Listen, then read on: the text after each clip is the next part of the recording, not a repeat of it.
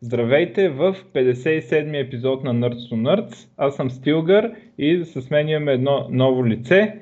Ако може да се представи. Здравейте, казвам се Александър Андреев. Занимавам се с програмиране от много време. От Варна съм. Кажи, какви технологии се занимаваш?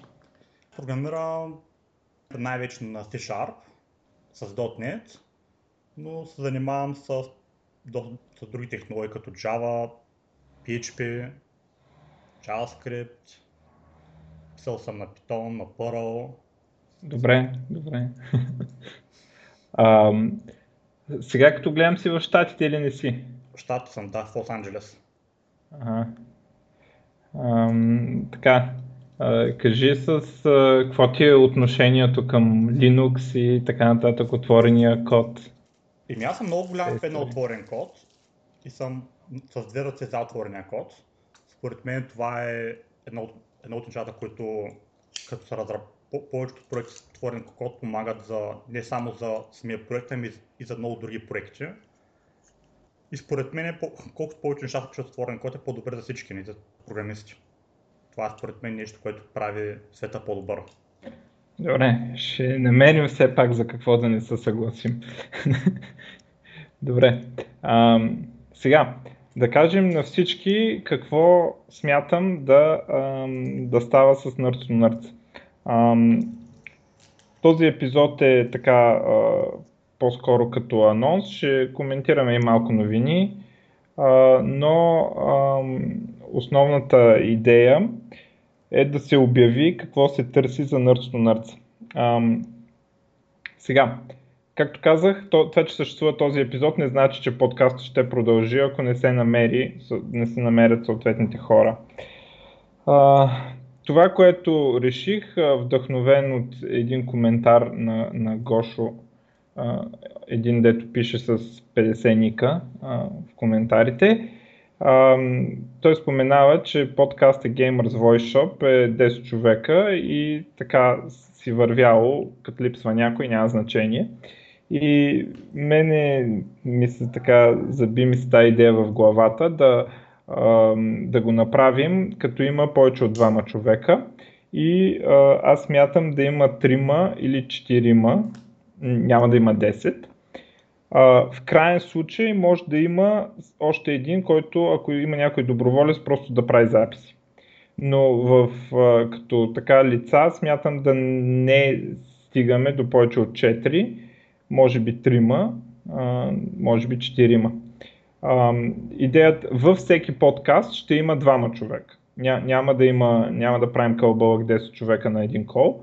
А, идеята на това е да може а, да, да, се, да не е толкова натоварено за отделните хора и ако някой няма време тази седмица или така нататък, да може спокойно да, или дори да има време, да, да може да го използва нещо друго, а пък нали, подкаста да се случи и без него.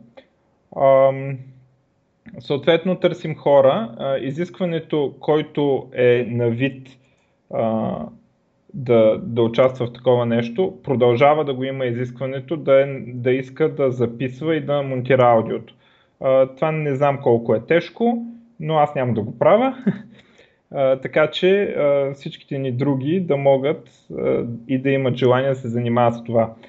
съответно се очаква, да кажем, един път в месеца на, човек да му се налага да се занимава с това, ако иска да участва. Също така, както съм написал в няколко коментара, се изисква хората да имат стабилен професионален, подчертавам професионален опит като програмисти, за да може да, да се включва така с опита си в разговора, не само с а, нали, не само клюки. Искаме втората част да се запази. Аз мятам, че нали, не сме най-умните или нещо такова, обаче втората част мятам, че ни е на доста прилично ниво като технически такова и ми се иска а, да може да се поддържа някакво прилично ниво на разговора във втората част, така че хората, които, ако има такива, които имат желание, да са готови да поддържат някакво такова ниво.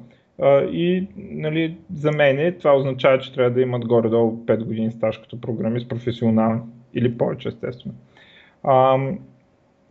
Съответно, трябва да подчертаем, че тук предвид, че сме двама а, с а, така а, предимно C-Sharp background, ще е добре да вкараме някакво diversity. Сега, нали, там в Америка нали, е много важно diversity. Да.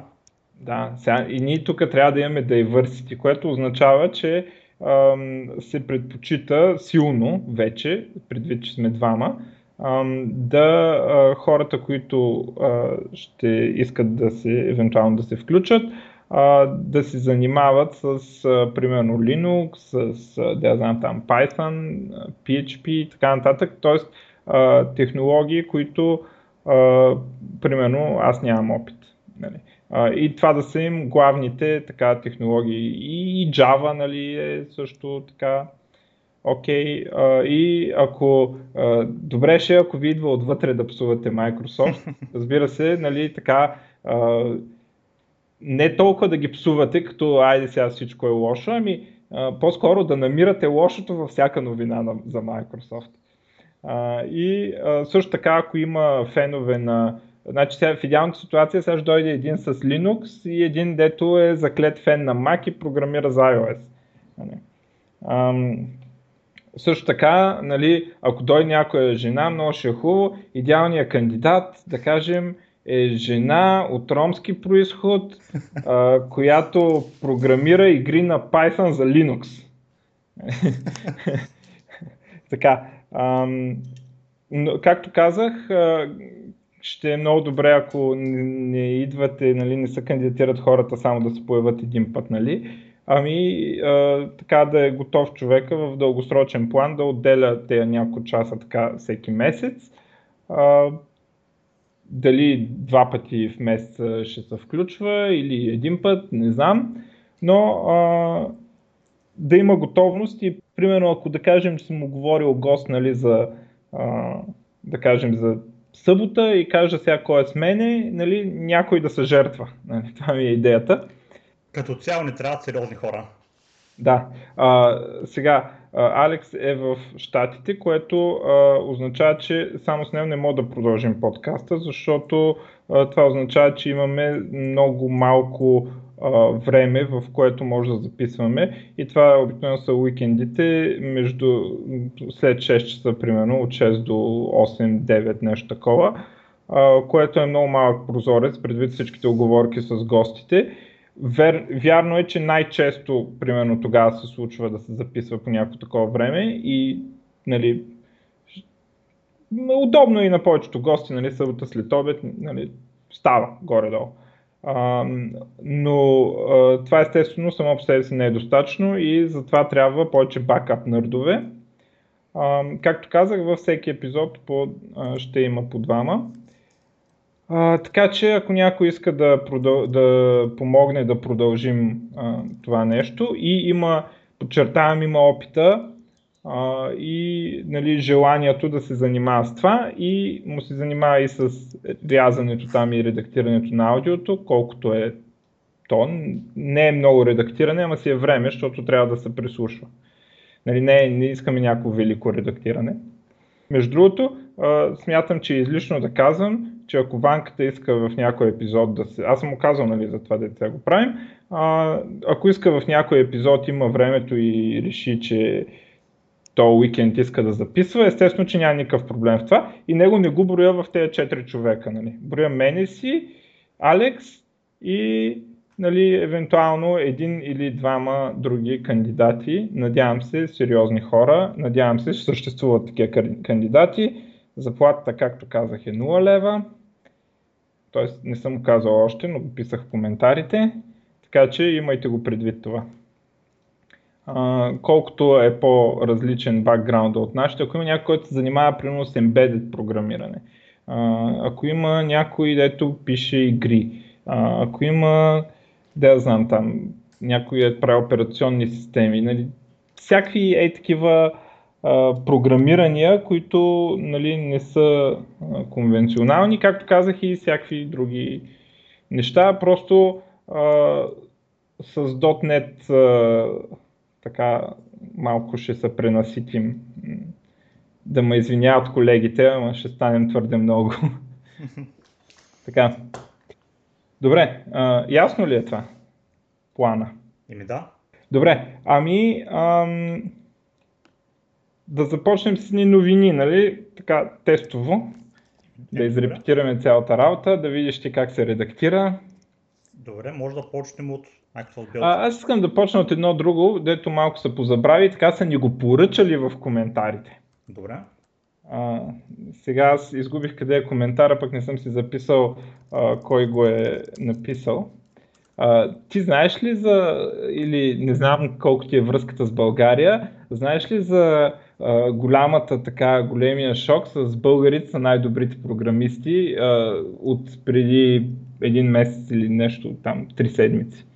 Дето BTV правиха репортаж заради Stack Overflow. Знаеш ли тази история? А, бях, бях го видял, обаче това Да. беше много странно, понеже там просто показаха топ контрибюторите, обаче това, Да. А, честно Много- не знам колко показва, нали, че сме най-добрите Ами, то, то първо, че класацията беше супер идиотска, защото а, беше направена така. А, режат, определят като топ контрибютори, те като имат над 5000 точки, репутация на Stack Overflow и а, съответно а, определят средната репутация на тези, които са с над 5000 точки. А, което а, и после правят нали, средно аритметично и ние излизаме най-отгоре. А, защо излизаме най-отгоре? Защото има двама агенти, Дарин Димитров и Божо, които имат, в първите 20 примерно, имат много-много стотици хиляди репутация. Съответно, с 40 човека сме над, и аз включително над 5000 точки. И се получава такова средно аритметич, аритметично, дето е най-високото от всички страни. Това естествено е много тъпо, защото ако аз сега си изтрия акаунта, това значи, че България програмисти ще станат по-добри. Нали, защото аз дърпам средното аритметично надолу, защото съм прескочил 5000 точки, а, но в същото време, нали, въобще всички освен Дарин, ако си изтрият акаунтите, българ, българските програмисти някакси ще станат още по-добри. Нали, защото заради средното аритметично. Естествено, най-далавера е да има само този с най-горния резултат. Еми да, по тази логика това е е- така. Да, първо изключително тъпа статистика, но съответно се скъсаха да я разпространяват и, и да се, така, да се чувстват горди или да я знам, особено включително и хора, които сигурно нямат Stack Overflow аккаунт, нали, я гледах. Да не говорим за непрограмисти, които я разпространяваха. И по българските социални мрежи, предполагам всички са видяли, голяма драма настана, колко сме велики. А, нали, ние не сме. Но хич не сме зле, между другото но ам, така голяма драма и от BTV естествено а, правиха интервю с Божо. А, между другото Дарин Димитров, не знам дали съм го казвал в подкаста, но ми беше най-най-първата идея на гост, за гост в Nerds to Nerds и той ми отказа. И като Божо, като каза, че го търсили за интервю от BTV и са търсили и Дарин, викам, ако Дарин се съгласи да даде интервю на BTV, но не и да е гост в Nerds to Nerds, не знам. Е, нали, би било много, много обидно за мен.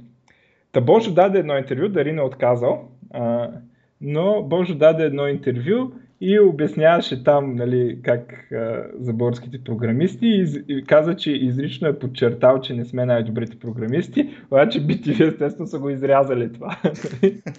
и са си направили там техния си дебилен репортаж. Тип Божо е най-добрият програмист, което може да е вярно между другото, а, но Не, между, Да. не, между другото, Боже, много ми хареса като. Много, изключително много хареса това предаване, когато той говореше. Да, да, Боже, ня, някой ден ще го поканим пак, стига да успеем да съживим подкаста. А, така. А, и а, има така идея, нали? А, който бил в топ, а, не знам си колко сто за страната да поискал увеличение на заплата. Аз трябва да хода при шефа.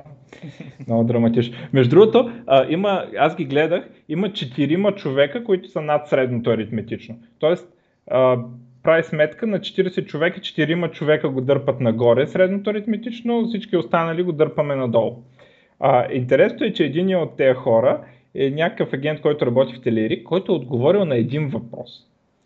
И този въпрос е, от тези въпроси, и на този въпрос има да кажем 40 000 репутация. е излезнал от този въпрос. И въпросът е някакъв от сорта, абе нещо как да сменя нещо visible статус на HTML елемент с jQuery, нещо такова. И въпросът е зададен много рано, примерно там 2009 или нещо е такова, или там кога пуснаха Stack Overflow. И естествено, който търси в нета това иначе елементарно нещо, намира този отговор.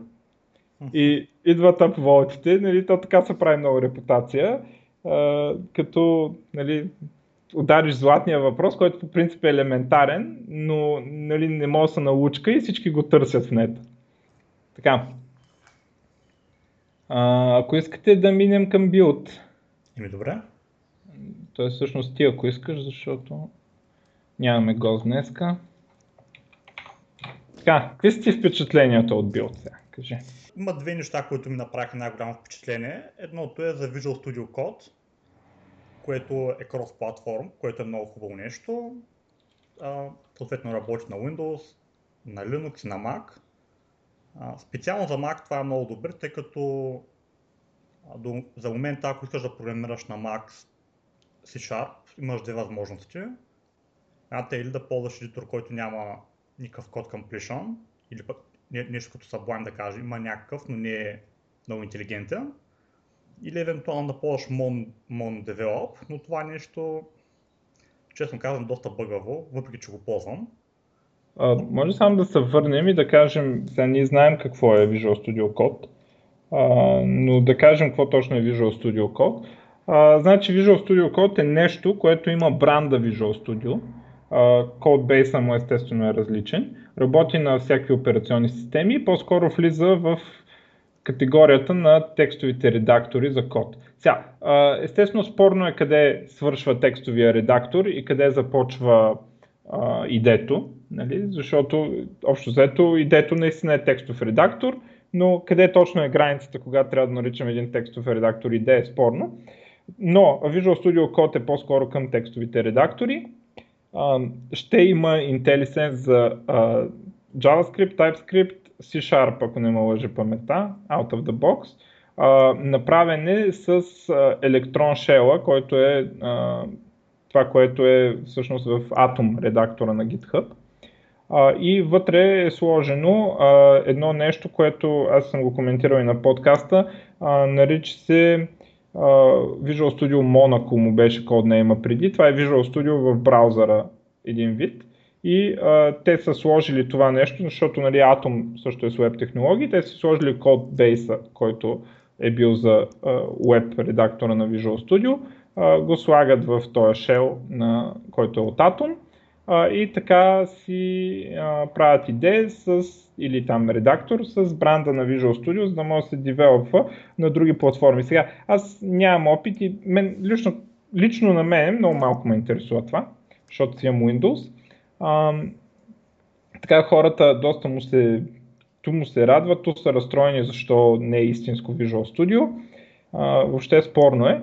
А, мен ми е интересно каква е разликата между Sublime и Visual Studio Code, когато програмираме с а, Microsoft технологии. Защото а, Visual Studio Code, IntelliSense му, се захранва реално от един проект, който също съм споменал на подкаста, казва се Omni, Omni C Sharp, което е такъв нещо като нали, библиотека, сервис, как, не знам как го наречем, който може да се използва от редактори, за да, за да се нали, той е базиран на Roslyn C Sharp компайлера, може да му задаваш въпроси, ети този код, дай ми IntelliSense на тази точка. И така, посредством това може да се интегрира да се направят плагини за всички популярни редактори, включително има там за Vim, Emacs, не знам какво си, за Sublime.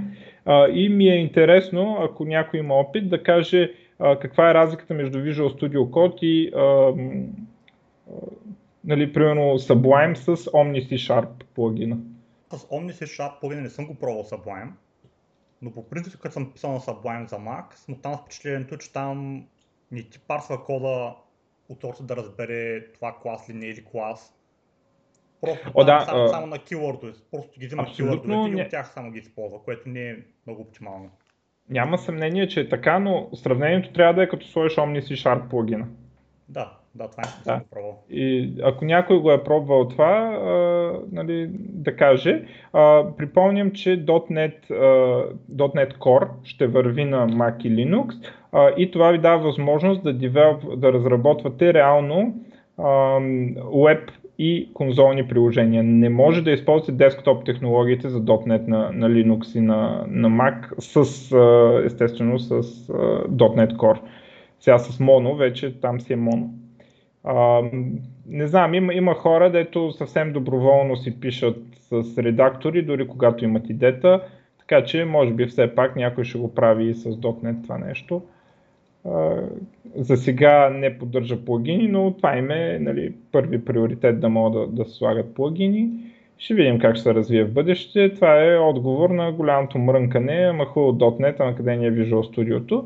И сега мога да не е много истинско, а то естествено, както всички, така, които са навътре в нещата знаят, Visual Studio да се портне на, на други операционни системи ще е изключително голям зор. Основната причина, те има няколко причини. Първо има C++ код, който е свързан с Win32 кода.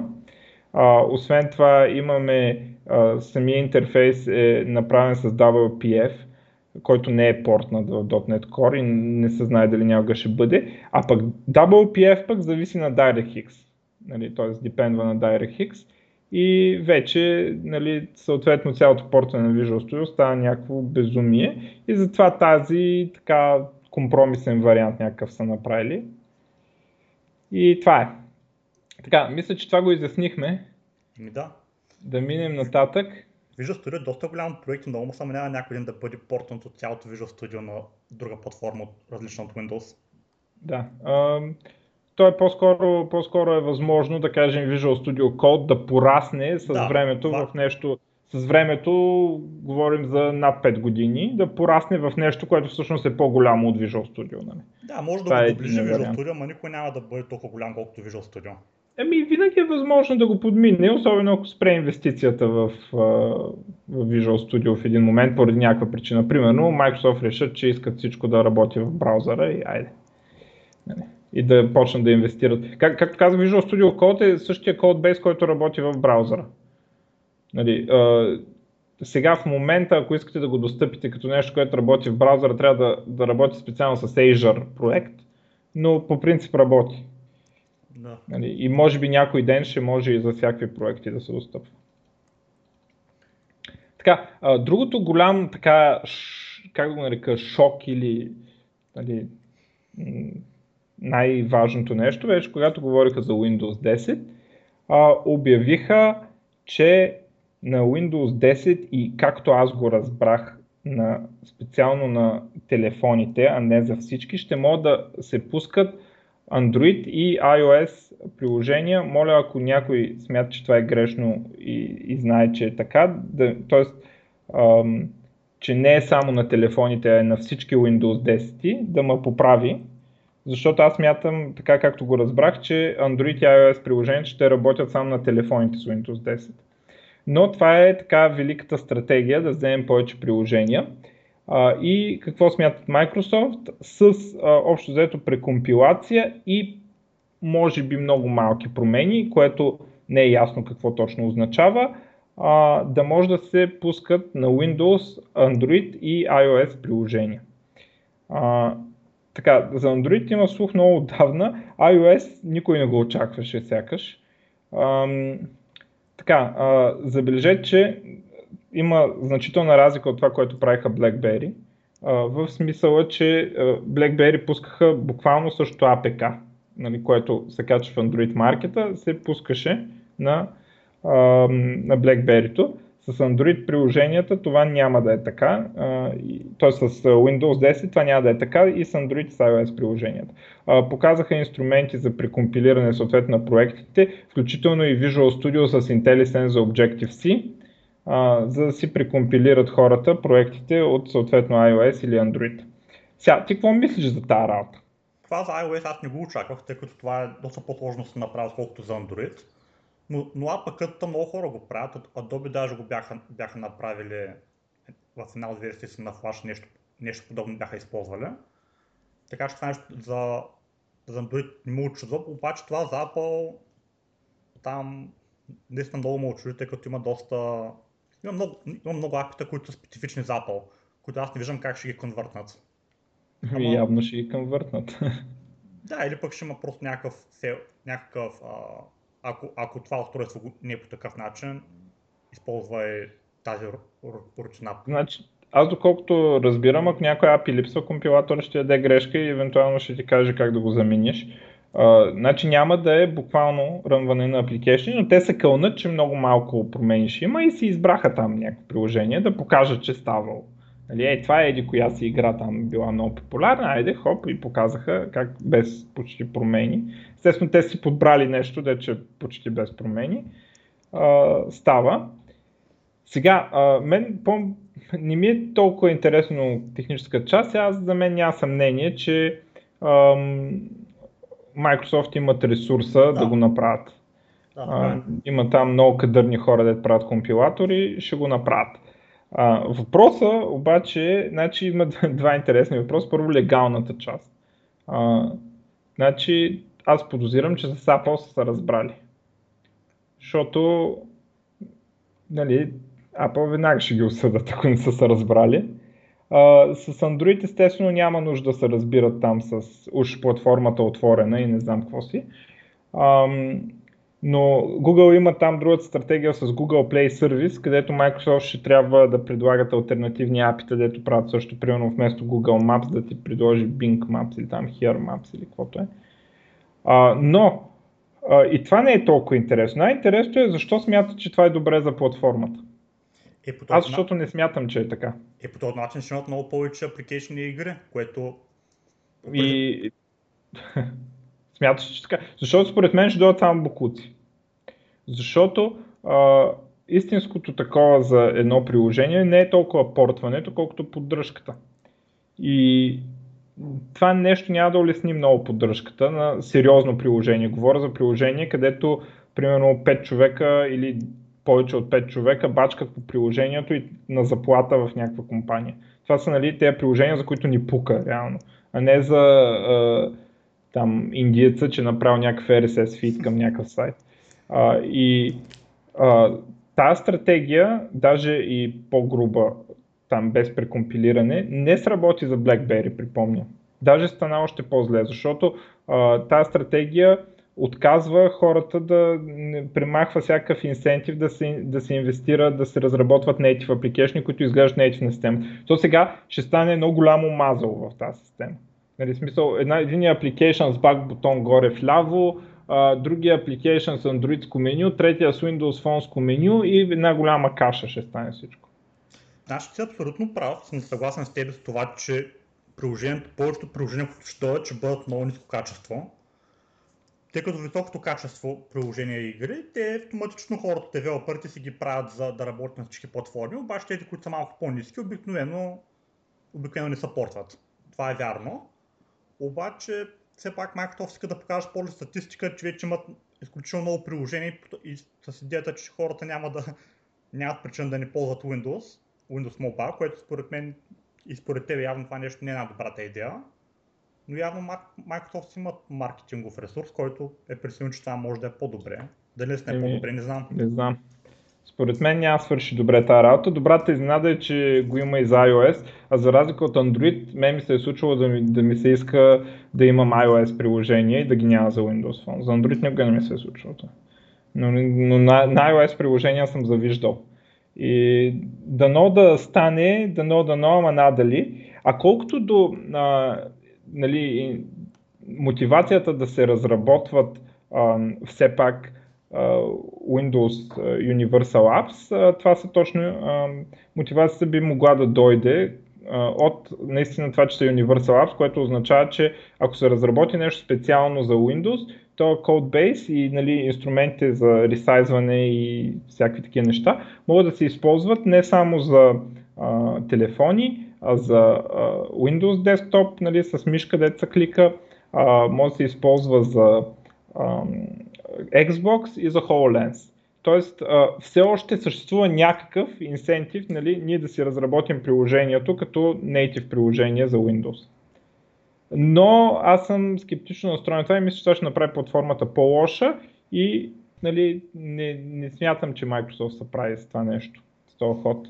Ами по-скоро трябваше да насочат към нещо малко по-различно, което е в момента големия проблем е как да накараш толкова много хора да, да, да купуват програмите и игрите.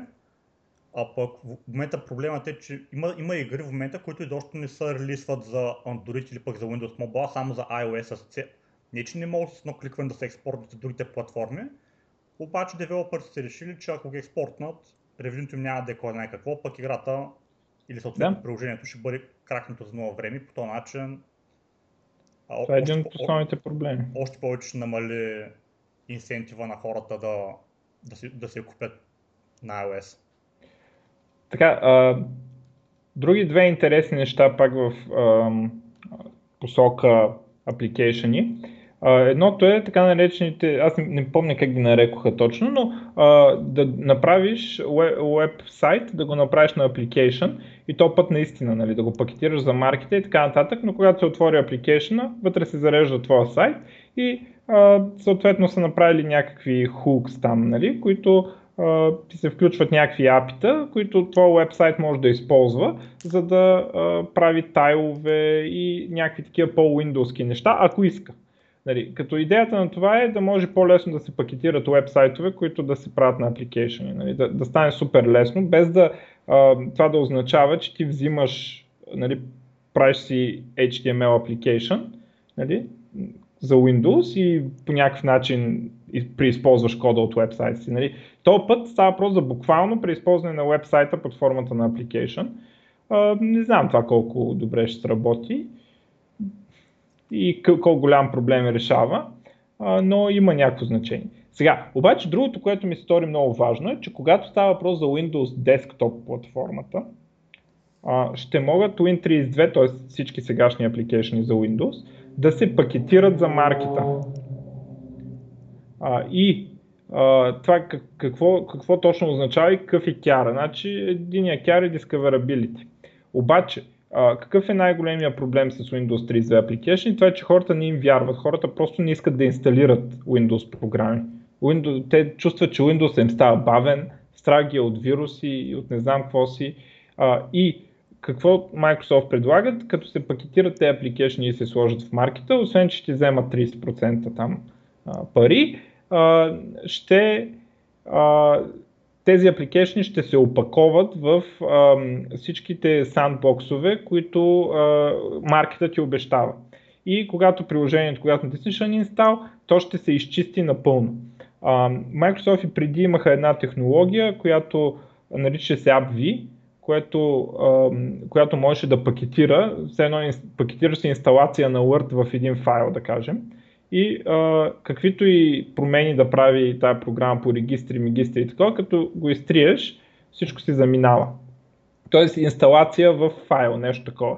И това а, пакетиране за маркета е някакъв наследник на тази технология. Те тогава тази технология много глупаво я промотираха и се опитаха да я пробутат като нещо, което да се ползва от админите на, на компаниите, нали, като нещо за а, администрация на много компютри. А реално трябваше да, да го направят да е end user, нали? защото админите знаят какво има инсталирано на всички компютри.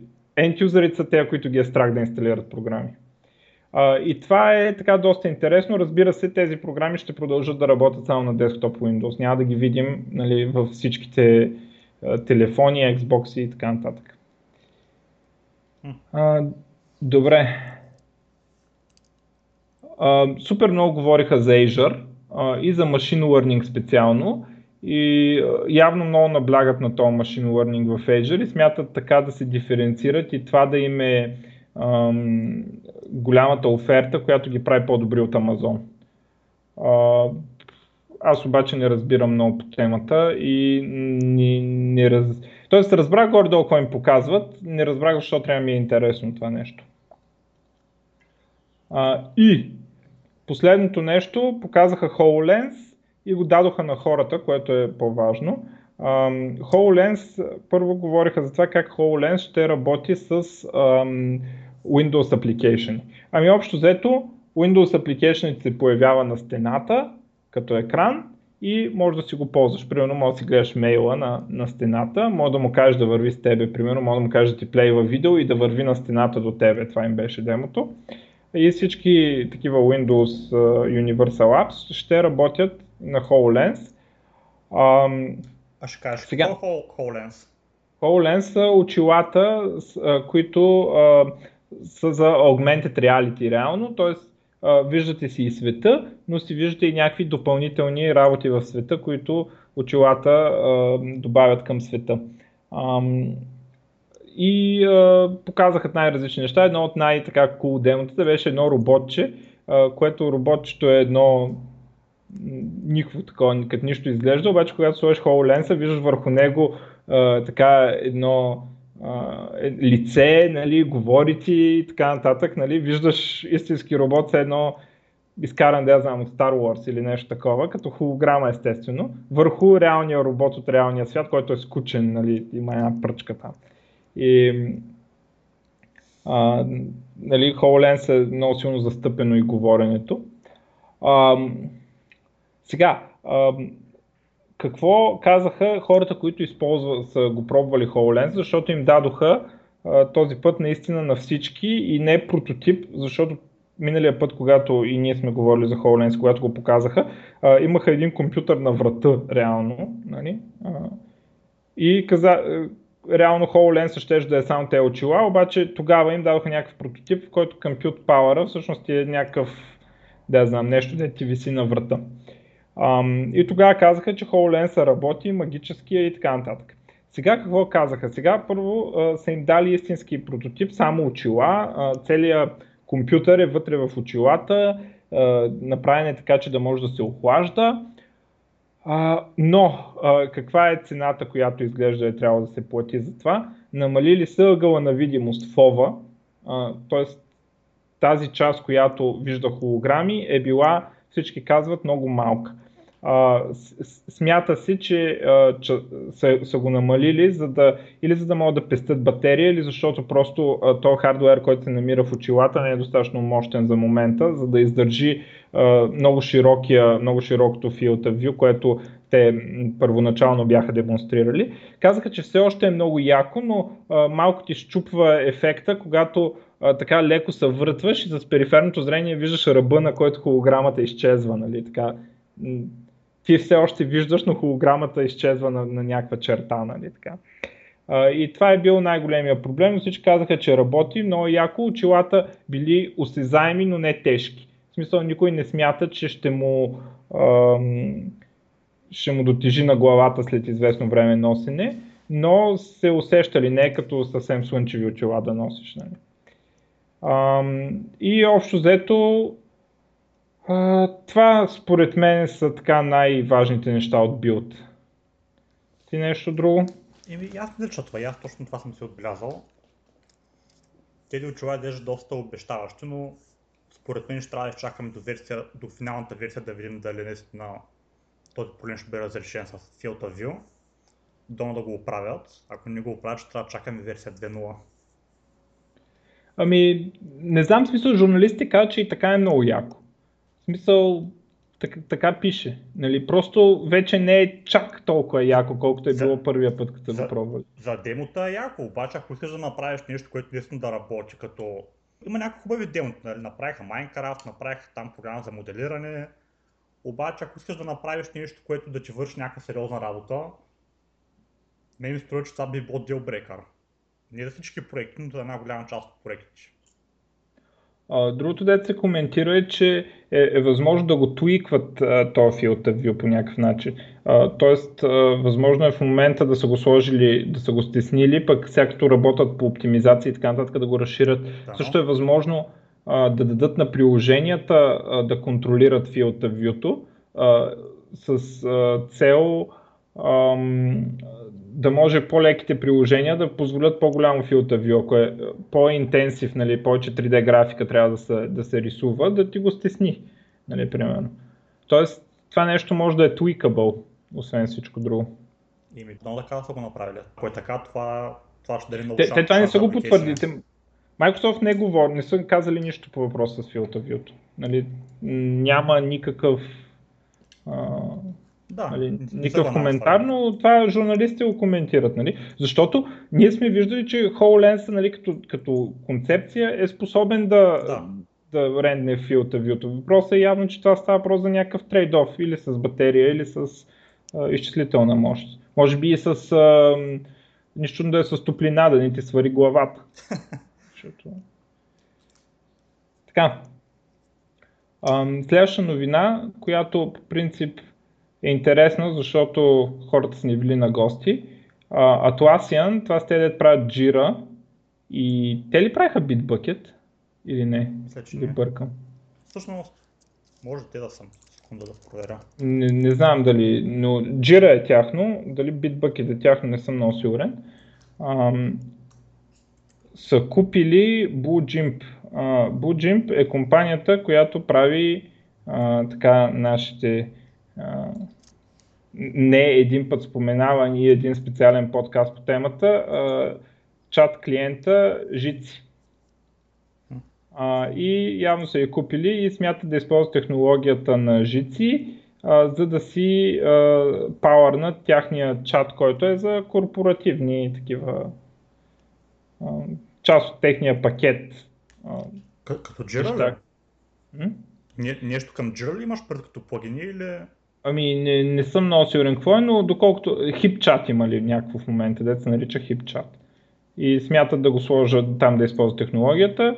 А, така като гледам, проекта ще продължи да съществува жици, той си е open source и така нататък. Просто а, backend технологията ще се използва и в на Atlassian продуктите. Ам, Жици има ли, това явно от тогава, когато сме говорили, има ли WebRTC Bridge вече, да може в браузъри да работи и така нататък. Така че явно това смятат да интегрират. И дано да са направили, тук не, не, не виждам цена. Но дано да са станали мръсно богати хората, дето го правят. Я да. Сега да са на Хаваите с много жени такива от уния и яхтите си и така. Ам, добре. Имаш ли нещо друго?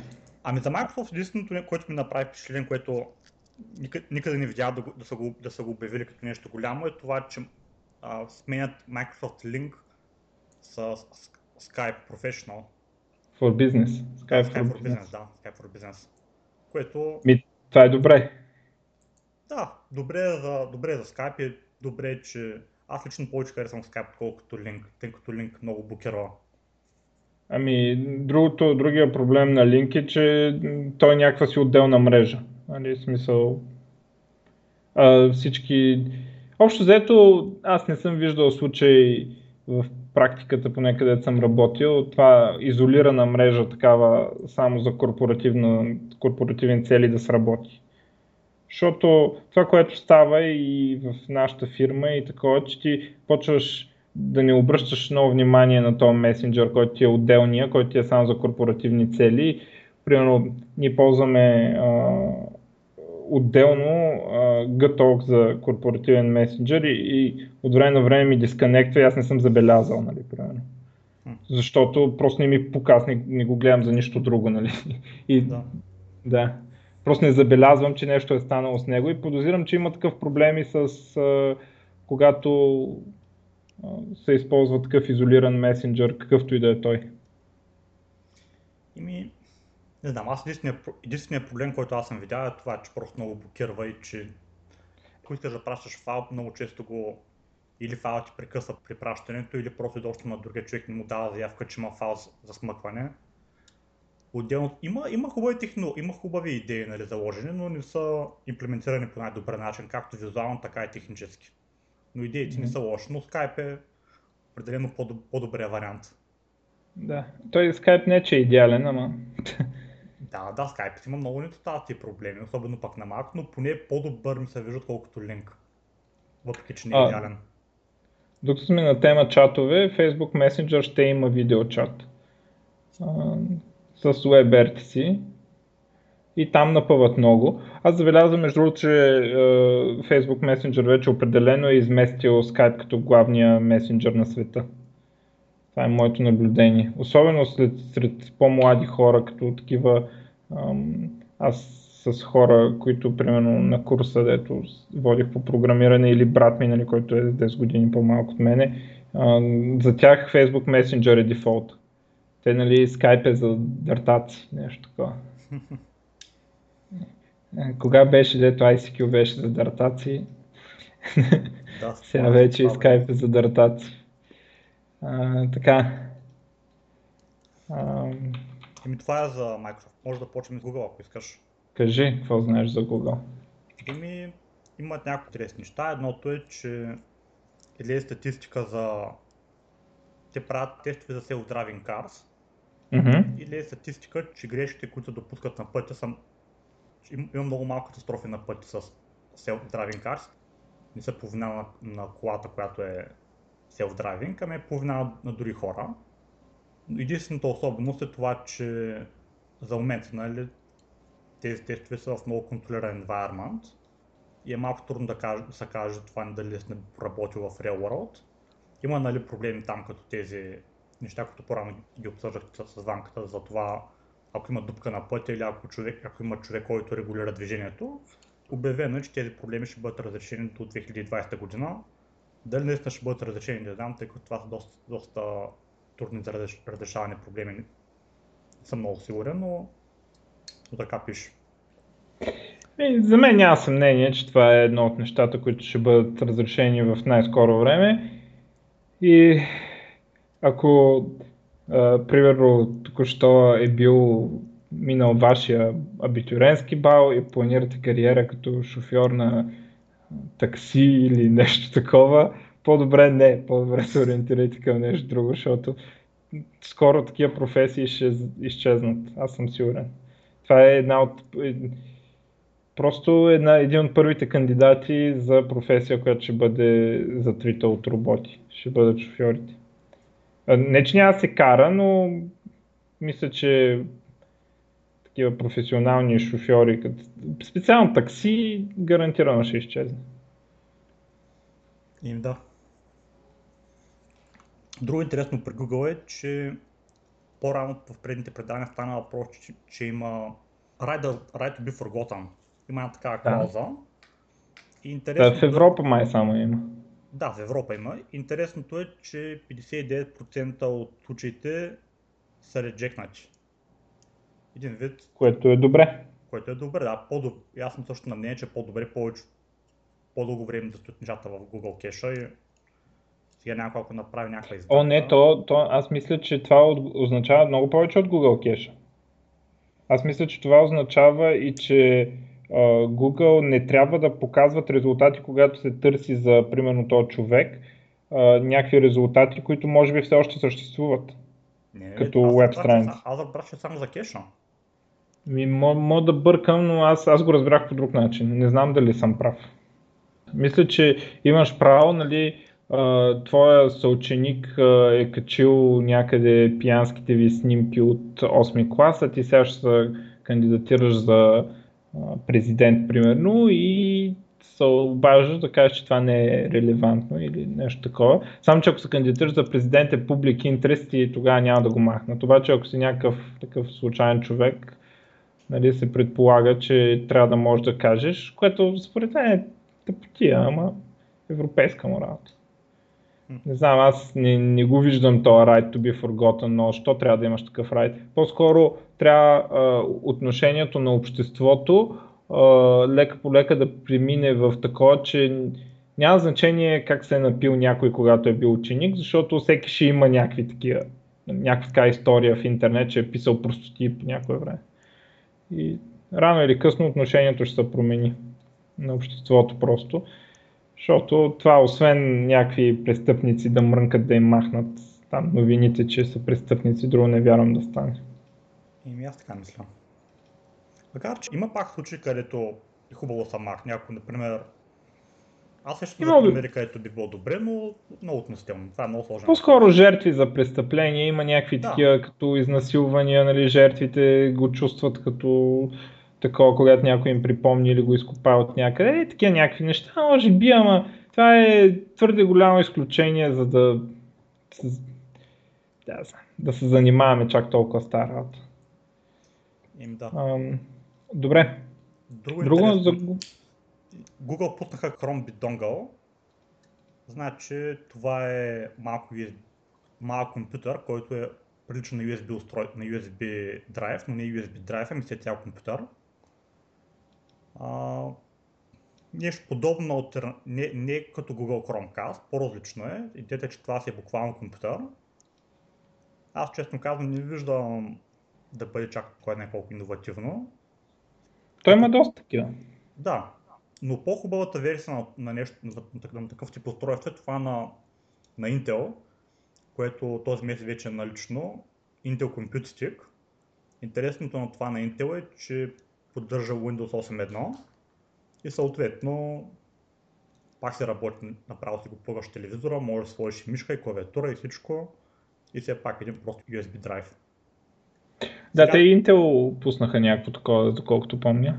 Сега дали това нещо наистина ще стане много популярно и хората ще почнат да го ползват, не знам. Обаче за някой човек, който не му се занимава с компютър не иска да има да, да бъде чак толкова обременен с технологии, може би това нещо би му разрешило някакъв проблем с това да бъде конектът към, към интернета, евентуално. Не знам. Mm.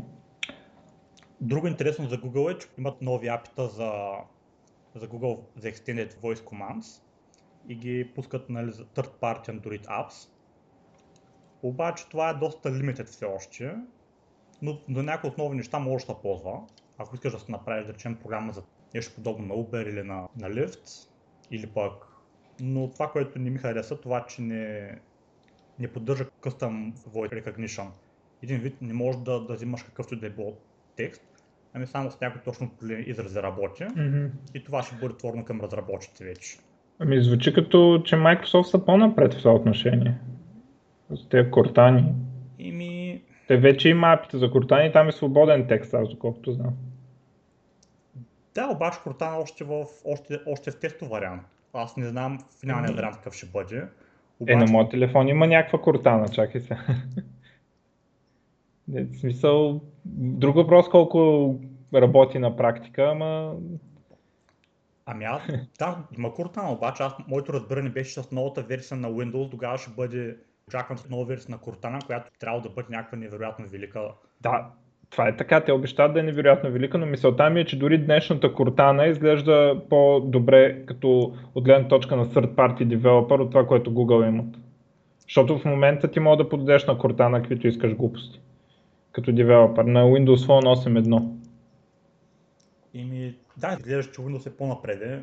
Обаче то проблемът е малко трудно да се сравни, тъй като Cortana имаш повече възможности от към текст, от към recognition, но пък от друга страна, колкото повече възможности имаш, толкова по-трудно става за рекогнайзване. В Android те викат, нали, при нас по-малко, по-малко ще, ще ви дадем, но пък ще бъде по-добре. Дали сте по-добре или да не, дали наистина... Това е интересна гледна точка, да. Аз предполагам, че от тази гледна точка са го направили да имам по-малко, понеже искат като се разви технологията по-добре, като може да да направят по-добър recognition, тогава да го отворят евентуално. Дали ще стане това нещо скоро, дали ще стане някога близките няколко години, не знам. Абе, не знам, това е малко трудно се каже. Това нещо ми струва като много голям потенциал за технологиите, но м- според мен трябва още време, докато се разви достатъчно добре. Значи, то, ако някой има добър, добър английски без никакъв акцент, би, това нещо би сработило в 65% от случаите. Обаче, ако имаш някакъв лек акцент, освен най-основните неща като yes no, не виждам как по-сложни фрази би ги, би ги разбрал. Не знам, кортаната се оправя при мен, да ти кажа. Не знам как, но и защо. Аз не, някак... пробвал, аз не съм пробвал кортан. Като говориш къстъм команди, разбира ли ги какво искаш да кажеш или... Ми, а, по принцип проблема не е обикновено в разбирането, а в това какво намира след това. Не знам. А, смисъл, да, естествено не е идеално, ама примерно така става за набери еди кой си, дори с някакви български имена, така от време на време. Е, от време на време се дъни с българските имена, ама като цяло приятно изненадан съм, очаквах да е по-зле. Аз в началото смятах, че е много зле, когато а, не бях разбрал, че не трябва да казвам Кортана преди началото на всяко изречение. и много я обърквах и да. Ама пак е не, не е баш свободен текст, нали? Смисъл, трябва да имаш горе-долу идея какво мога да прави и да, да форматираш нещо като въпрос и да започва с въпросителната дума, примерно where is, да знам там, Боливия, примерно. Нали, някакъв е такъв, трябва да е форматирано като въпрос, за да може по-лесно да те разбере. И, или като а, вече съществуваща команда, като обади се на еди кой си. Иначе малко, нали, ако импровизираш като Кортана къде е Боливия и опа, нищо не става. Така, тук по темата Google Европейската комисия са ги налазили а, и отварят а, официално разследване за а, абюз на монопол и по-специално за бъндълването на а, картите, Chrome и YouTube апликейшена на Android устройствата.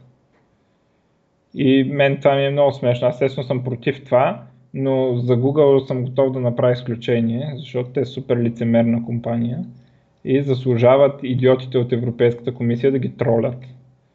И да им сложат така една мазна глоба и като си купуваш Android, да ти излиза един браузър балут в такъв прозорец, в който си избираш браузър. Дали да е Chrome, дали да е Firefox, дали да е IE на Android и си избираш а, а, такъв а, Map сервис, дали да е Here Maps, дали да е Bing Maps, то Bing Maps и Here Maps май едно и също в момента, но както и да е, и да си избереш и а, услуга за такова, за видеосподеляне, дали искаш Vimeo, YouTube, VBOX, така нататък, да, и да ти инсталира съответния ап. Аз така смятам, че трябва да го направя, че е много весело и освен това справедливо, защото на Microsoft това им се случи. Да, преди години стана това нещо с Explorer, ако не се лъжа. Mm-hmm. Много беше тъп. Еми, да, ама, честно казвам, аз това, че Google не го разбирам чак толкова много, тъй като на, мен лично ми се струва, че Google, Google се опитва да ги направят някои неща по добър начин. Ако някой има проблеми с рекламите, винаги може да сложат блок. Пък иначе, ако само го тракват, аз не виждам много а не, моят проблем с Google, Google е, че са лицемери. Нали, в смисъл, че ето, например, това с... Уж а, непрекъснато пишат ни блокпоста и се плюнчат как го правили за хората и как правили... А, значи Google, знаеш какви са ми? Знаеш, а, представям си го от сериала Silicon Valley, а, където оня на Хули казва а, не искам да живея в свят, който някой друг прави света по-добро място за живеене. Нали? И Google си ги представям точно такива. И сега, а, нали, да, те искат да направят света по-добро място за живеене, обаче нали, ще направят всичко възможно да се не някой друг. И същата работа е, примерно, няма абсолютно никаква лойка за, за какво тролят Microsoft този YouTube app. Това е, и на тях им е зле, обаче понеже на Microsoft им е по-зле, нали, в смисъл, важното е да няма ап. Това е положението. Microsoft им го направиха супер качествен ап, не казах, ще ползвате скапания мобилен вебсайт, това е, забраниха им просто лицензно на съществуващ ап всички супер много харесаха и това не е единственото единствения случай. Абсолютно лицемерни. Се уж го правили за свободата, за таковата, когато някой атакува тях, а, било за а, било атака срещу open source. Ако съдиш Google, атака срещу open source. Те, те са като свещената крава, която не може да съдиш. И всяка е такива, направо, в смисъл изключително лицемерна компания с всичко, което правят. Е, да, така, ам, тук е едно. Ам, в България не се води много този дебат, а, но гледам, че по чуждестранни, особено американски интернет, дебата за нет неутралити е много, много голям, много груп. А, и сега гледам, че в Европа няколко а, доставчици на интернет и, и мобилни оператори а, са заплашили, че ще блокират рекламите. И ще искат пари от Google, за да им блокират рекламите което е доста така интересно, защото нали, в Штатите горе-долу го забраниха това, а в Европа още е разрешено да правиш такива неща, което трябва да е разрешено, защото да. Изобщо никой няма такова да ти се бърка как да си водиш бизнеса. Разбира се, нали, първото нещо, което могат да направят Google е да направят рекламите да са по HTTPS, което моментално ще ги направи неблокируеми. И другата, другата опция е ако те оператори спрат да се показват рекламите на Google, какво ще стане ако Google спрат услугите си за те оператори? Това е по-лошо.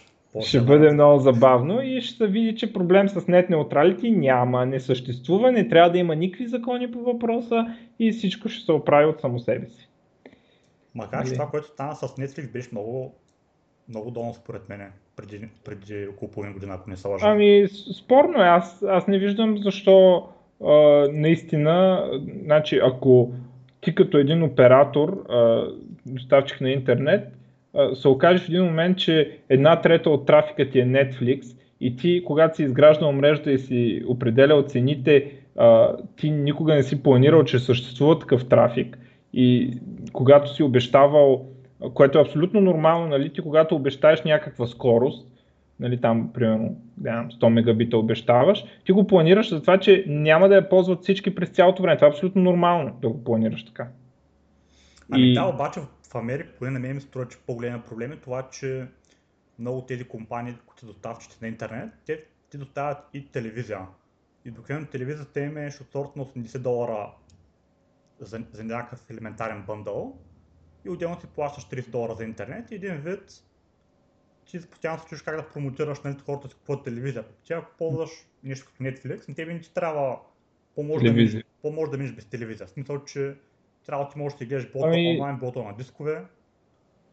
Това е така, обаче този проблем според мен трябва да бъде решен от пазара, където хората ще започнат да uh, се появи друг провайдер, който ще предлага Netflix, ами т.е. Да не блокират. Да, обаче гледа ли на South Park последния сезон? Да, гледа, за кабелна телевизия. Да, ами това е много голям проблем с...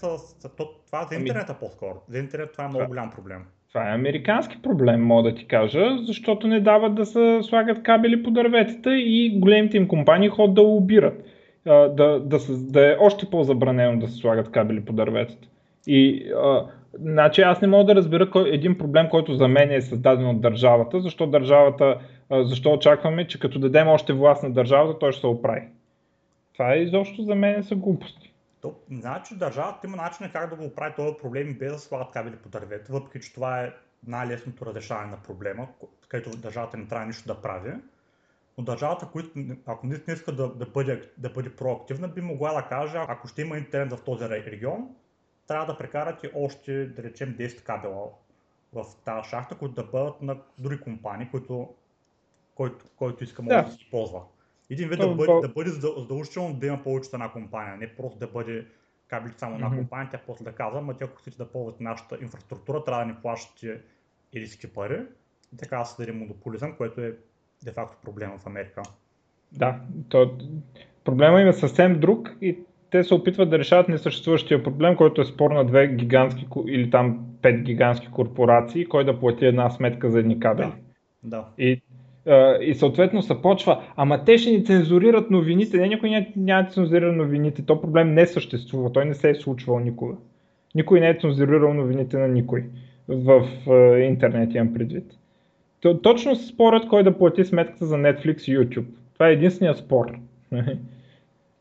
Но да, смисъл в Америка имат има проблем с интернета, който се дължи на това, че е много трудно да станеш доставчик, според мен. Аз поне така го разбирам. Не съм се задълбавал толкова с американските такова, но аз така ми се струва, че има твърде много регулации и проблеми в това нещо да разкопаеш улицата или да опънеш кабели по дърветата. Така да. ми изглежда на мен. И това е голям проблем, тъй като тук така разстоянията са много големи. Ако ще да копаеш, ще трябва много, много пар, пар, пармити, отделно това е аз, то, то, има, то има шахти, които са вече изкопани, обаче аз честно казвам в Америка не съм да познат както е въпрос с, с наемането и ползването на тези търсета. Но фактът, че има на регион само по един провайдер, в най-добри случаи по два, в най-добри случаи, но това е много, много рядко, това, е, това показва, че определен проблем, който не е разрешен. Единственото интересно нещо, което сега ще става, интересното е, че Google ще пускат а, оптичен интернет, на няколко места в Америка, едно от които е Силициевата долина и се надявам това нещо да се разрасне и да стане да дойде до Лос Анджелес. Еми да, ме, така става, да. Вместо да мрънкат, да, е да пуснат интернет всичко се оправи. Но а, то между другото те се опитват да им пречат.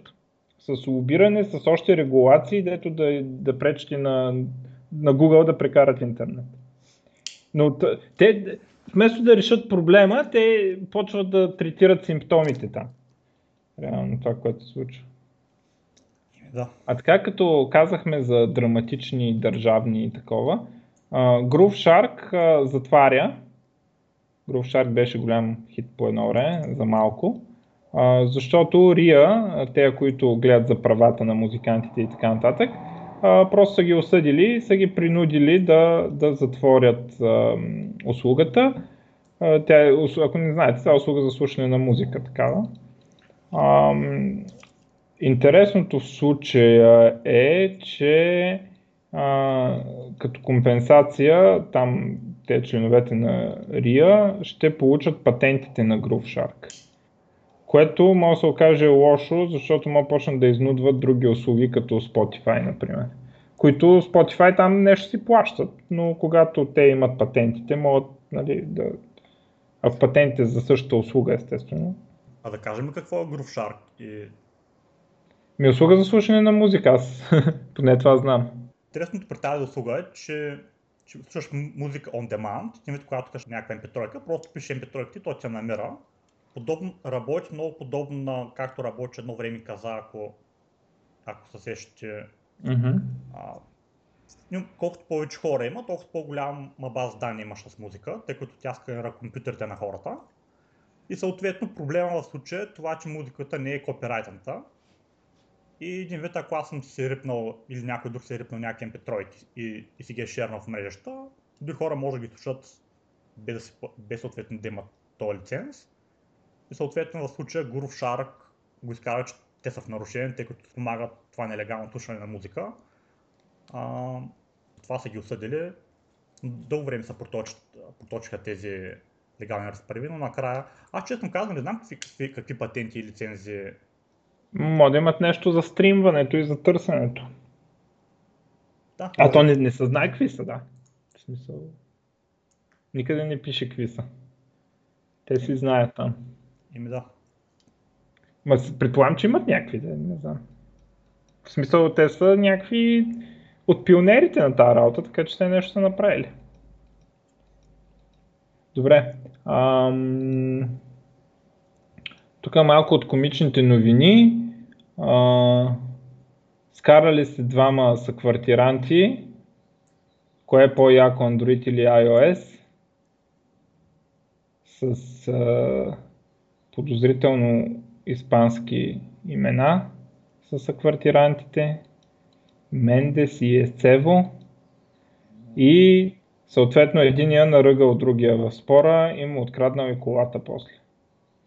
Така става като спорите за Android и iOS или Linux и Windows и така нататък. Затова не, това нещо се прави както ние записваме Nerds to Nerds, не сме един до друг, само по интернет. Така, така и, и другата така новина, която мен ме запъл, изпълва с задоволство и ми дава идеи. 37 годишен човек от Колорадо си е арестуван съответно, не е осъден, ще плаща глоба. Не, не виждам къде беше глобата, ама беше няколко стотин долара, защото си е прострелял компютъра, компютъра Dell. Имал много проблеми с компютъра Dell и защото Dell са букуци и винаги са били и ще продължават да бъдат нефункционална компания и след много проблеми с неговия дел компютър той го изкарал в градината и го разстрелял а, публично. Кол- колко изстрела, чакай да има 1, 2, 3, 4, 5, 6, 7, 8, не знам дали е това. Да, 8 дупки има на котията, десктоп компютър е. А, и това е една страхотна идея. И след като го, го убили а, той казал, а, цитирам, It was glorious. Angels sang on high. Uh, и ли, лично е казал, че е предумишлено uh, и uh, нали, uh, проверил, че няма хора някой да го удари рикошет и че си, въпреки че го, го убили там и така нататък, си струвал. Това е казал човека. И ми дава чудесна идея. Еми... Букуците от Дел. А, добре. Ами аз имам тук някакви новини, свързани с езици за програмиране. Първата новина е, че езикът Rust стигна версия 1.0, стейбъл версия. Езика Rust е разработван от Mozilla с целта му е да се направи альтернатива на C++ за разработване на апликейшени, които са, значи, при, случая с Mozilla става просто за браузър, нали? но така по-критични апликейшени, като се запази контрола, който ни дава C++, но се добави, а, стане много сигурно нали, всичко. Тоест, специално се занимават с неща, като да не може да се използва памет, която е освободена, да не може да се пише в памет, като в масива да се мине на buffer overflow не може да се направи, а, на такъв тип security, който идва от memory management проблемите в C и C++. А, и, а, нали, но все пак става въпрос за manual memory management. И в Rust а, тези проблеми са решени, а, като а, memory management е част от а, type system, а, от системата на типове, като примерно имаме неща, като ownership на обекта, кой, кой, кой е длъжен да освободи памета и така нататък и всички тези неща се проверяват. Следи, системата от типове следи дали нещо може да е null или не може да е null, следи дали си направил проверката за null и така нататък. И идеята е да е един много по-сигурен C++, нали, или съответно C, но по-скоро C++ е правилното сравнение, защото е доста high level език с generic, с всичките там чудеса, които очакваме от съвременните езици. Така аз стискам палци за този език, въпреки че с такова програмиране не се занимавам, но ще е добре ако това, тя знам, за мен безумие, дето е C++. И то е безумие нещо от някой е тъпа ми, защото толкова години дай добавим това, дай се онова, всеки дърпа каруцата в неговата посока и накрая така се получава. И един по-сигурен език ще, дори за security в интернет, ще, е много, ще има голямо значение, защото е такива бъгове като Heartbleed няма да съществуват просто. А то това не ли е подобно на, на NIM като идея? Да, има подобие с NIM, но не е то, значи не, не съм сигурен в NIM а, какви са а, как седят нещата с memory safety. Значи в ним има, има garbage collector, а имаше, той Захари каза тогава, че има и опция май да, да не се използва garbage collector, ама не навлязохме много в тази тема. Трябва той, да... той каза, че има един garbage collector, който е reference counting, обаче той каза, че може да сложиш и другия, ако искаш, ще да, хората да значи, другия. Ние имаме само garbage collector тогава, т.е. не ти дава този контрол. Ага. Аз мисля, че, аз мисля, че дава и някакви други неща. Като... Еми не знам сега, освен да му кажем да коментира после. А, но явно тук, не се, изобщо няма опит за Garbage Collector. Ясно, нали? ясно. Так ще се менеджва менюали паметта, но ще се предотвратяват възможните грешки от... Тоест, да, се, да има manual memory, manual memory management, но в същото време да е memory safe. Нали? Тоест, хем ти казваш кога се заделя и кога се такова, хем не мога да използваш а, памет, която е освободена, например. Нали, това ти се фаща от компилатора. Така е идеята. Не съм голям специалист по ръст, надявам се намерим някой специалист по ръст, още нямам много специалисти по ръст, защото единствени дете са писали нещо сериозно на ръст в Mozilla, то е Engine Servo, дето правят за браузър, дето го разработват паралелно с сегашния, който не знам дали скоро ще го сложат в в браузъра си, ще видим. Но това нещо се разработва на ръст. Освен ръст компилатора, с двата големи проекта, доколкото знам, които са на ръст. Всичко друго, някой си играе с езика. Ам, така, и тук едно нещо, което така, заради една дискусия го казвам, в Python а, ще слагат, ам, те се наричат PEP предложенията в Python а, и е одобрено предложението за Async Await. И сега, ако се върнете ам, на, примерно, я видим кой епизод на подкаста, някъде в началото, където аз лично целият епизод бех, а, аз бях госта, деца вика, а, говорих за Async Await и казах, че това нещо ще дойде във всички мейнстрим езици. А, и сега са одобрили Async Await за Python. А, реално. И ще могат и хората на Python да пишат така, като на C-Sharp, приятно. А това дали ще двете версии на Python? Не, не, само за новата. И точно там е големия мухабет. Дискусията гледам ам, на Reddit. А, в момента повечето работа, която може да си намерим за Python, се оказва, че е на 2.7. Нали? Да. И дори новите проекти почват там. А, и дискусията върви така. А, единия коментатор отговаря, ето, още един пирон в ковчега на Python 2. И другия го казва отдолу, ама в момента повечето market share нали, не е ли за Python 2? И, и трети отговаря, точно така е. И за това ни трябват пирони, за да държим ковчега затворен.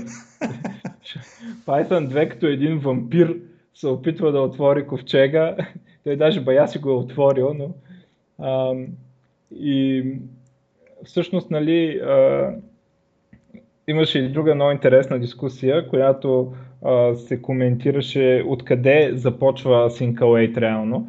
И повечето хора, значи аз защитавам тезата, че ако успееш да вкараш нещо в мейнстрима си иноватор. И затова за мен Стив Джобс е иноватор. Той може да не е измислил тач, но е направил деца вика по-важното и по-трудното нещо от измислене. Той го е сложил в ръцете на всички. Да. Нали? По същия начин Async Await не го е измислил Андерс да свети името му, обаче той го даде в ръцете на всички, той го демократизира, той го направи така, че нормалните хора да могат да го ползват.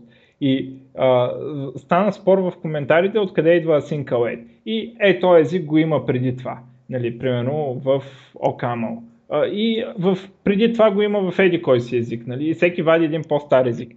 И накрая Async Await се тракна до Simula 1 езика, от 1967. И, и този език, а, искам само да кажа какви неща са дошли от този език. Обекти, класове, наследяване, а, с което не е също като наследяване, между другото. А, виртуални методи, т.е. да мога да оверайдваш, защото може да имаш наследяване без uh, този тип полиморфизъм. Coroutines, което uh, реално Async е вид coroutine. Uh, Discrete Event Simulation, което не знам какво е. Garbage Collector, въпреки че не е измислен там. И по-късно Subtyping, което също не е също като наследяване. И всичко това идва от въпросния симула и включително и имат keywords async и await което е, нали, да, брутално. Но а, припомням, че е много добре, когато един език е само 40 години назад от ресърча. Нали. Той е много напред, защото другите са така 70 години назад. Не, той C-Sharp не е 40, ама 50, значи другите като 70. Добре. Така. А, това мухабети за Python. Голям проблем там, между другото, според мен това е голям мисменеджмент, че са допуснали и са подценили така ситуацията, когато са щупили компетабилитето в Python 3. Аз съм сигурен, че не са очаквали uh, 7 или 7, 8 години ли са откакто, 7 или 8 откакто има Python 3. И ми обаче, аз колкото разбирам проблема там е, че има много библиотеки, които не са написани да работят на Python 3, а пък програмистите ги ползват тези библиотеки на Python 2 и те не искат за да, да. нов начин за, за разрешаване на тези проблеми. Това е проблема, обаче за мен това е мисменеджмент от страна на тези, които управляват език. Защото а, те не знаеха ли, че има такива библиотеки? Не знаеха ли, че хората ще искат да ги ползват? Значи те за мен са подценили проблема жестоко. Защото ето, PHP, когато са направили а, между 4 и 5, когато са щупили брутално всичко, а, те са знаели, че понеже това е PHP, nothing of value was lost. Нали? В смисъл, така и така всичко е буклук и ще го пренаписваме, никой няма да му пука. И да, това стана, нали? няколко години се ползваха и двете и сега никой не ползва PHP 4. Нали? Но те са знаели, че нищо хубаво не е написано на PHP до този момент, така че няма значение. А, съответно в Java пък обратно. Там не чупват, нищо не пипат в backward compatibility, защото знаят, че библиотеките са супер ценни, дори в някои моменти според мен трябваше да направят много малки щупвания, но те дори и това не, не правят. Нали. Обаче в Python явно много сериозно а, подценена ситуацията. В C-Sharp между другото са оправили много малки неща, такива, дето в нормален код не могат да се видят, но са щупвали backward compatibility в този смисъл, но както знаем, хората съвсем спокойно апгрейдват до нови версии на C-Sharp. Нали? Е, да, има За разлика от... обикновени нещата, които се чупят са при static initializers, ако не сложа. Там има някакви дреболи, които ми, едното, дето щупиха, примерно, помня между 4 и 5, беше какво, какво става, ако имаш ламда в for цикъл и в ламдата фащаш в closure брояча на цикъл. Не, а, с форича. Също нещо с форича. Го, го промениха, но те най-много да ти оправят някой бък без да искат така, нали? Но това е нещо, което в правилно написан код а, не би трябвало да, да има значение. Тоест, примерно, м- Ай, не, не, не искам да обяснявам код на глас, да, нали, защото, за, за да обясна какво точно са щупили, но а, има промяна, но е така, която никой, т.е. преценена е. Преценена е, че това няма да спре хората да апгрейдват.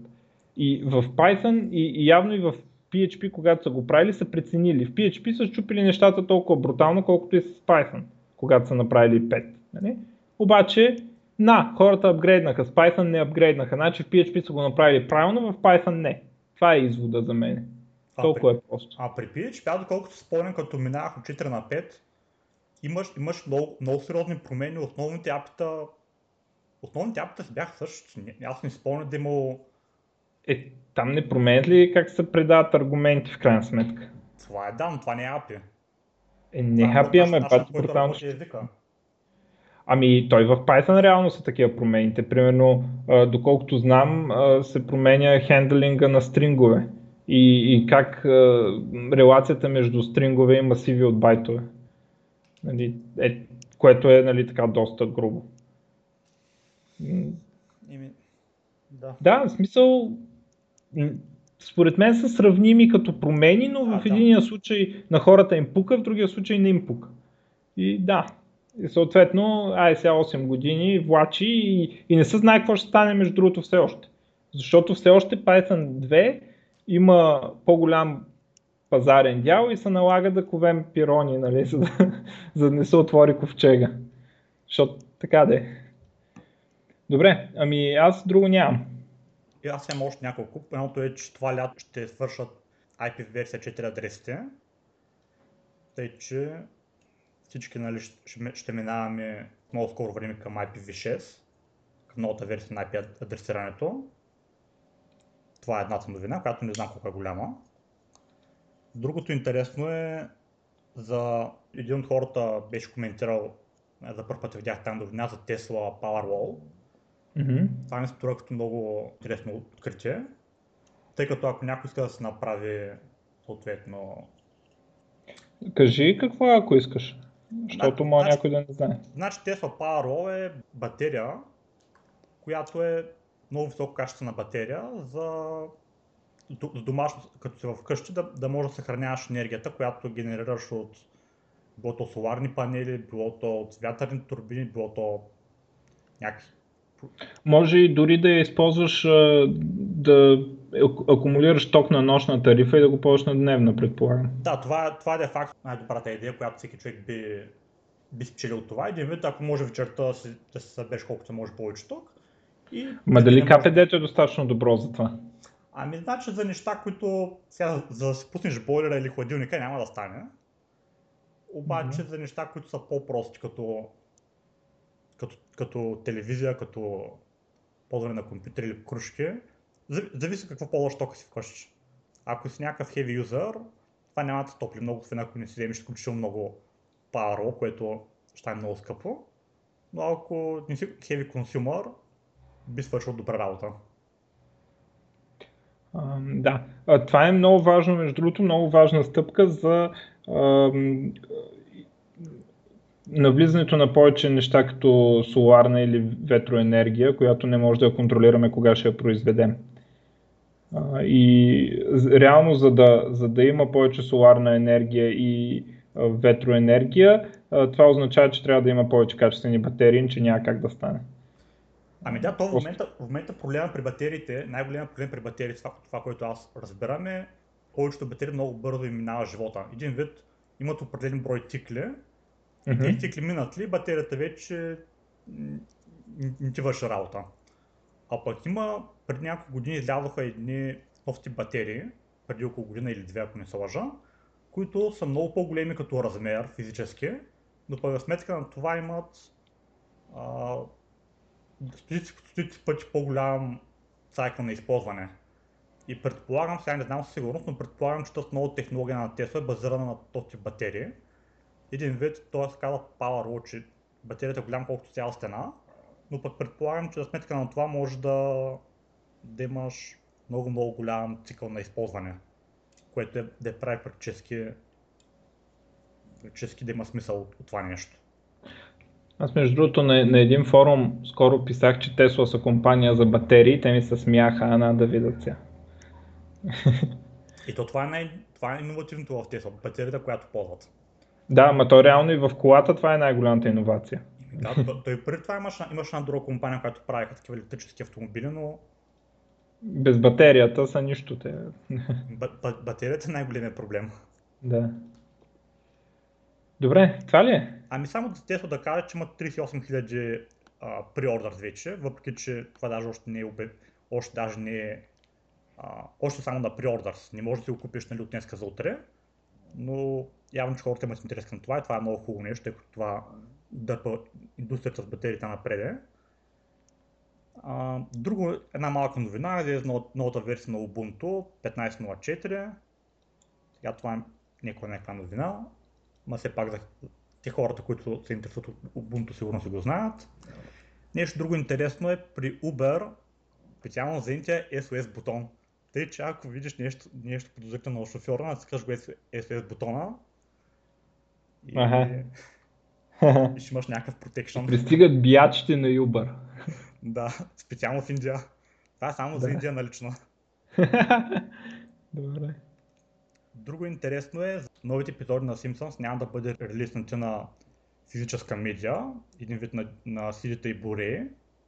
Ще бъде налично само за стриминг, което дали, дали означава, че други и ще така ще направят, не съм сигурен, но определено, но определено а, медията ще бъде ще върви повече към стрим, отколкото към, физически, към физически устройства, като mm-hmm. И.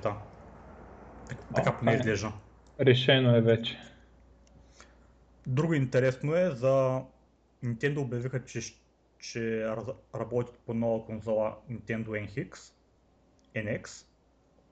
Обаче няма никаква информация кога ще бъде пусната и какви ще бъдат параметрите. А се надяваме, че ще бъде нещо, което да е comparable към Xbox One и PS4. То няма начин да е. Сега въпросът е не, не знам какво става, когато не, не си в крачка. В смисъл, от една страна може да имаш по-мощна конзола, ама има ли смисъл от това? Нали, когато другите две са назад. Нали?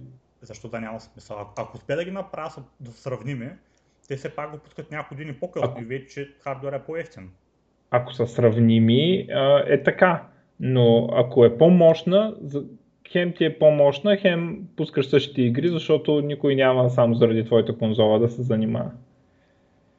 Но интересно е това и интересно как ще се приеме. Значи те, Nintendo имат много, хората много ги харесват и им дават кредит нали, за това, докато ако Sony или Microsoft пробват такова нещо през такъв малък цикъл на конзолата, ще им кажа, няма си купувам всяка година конзола от вас. Нали.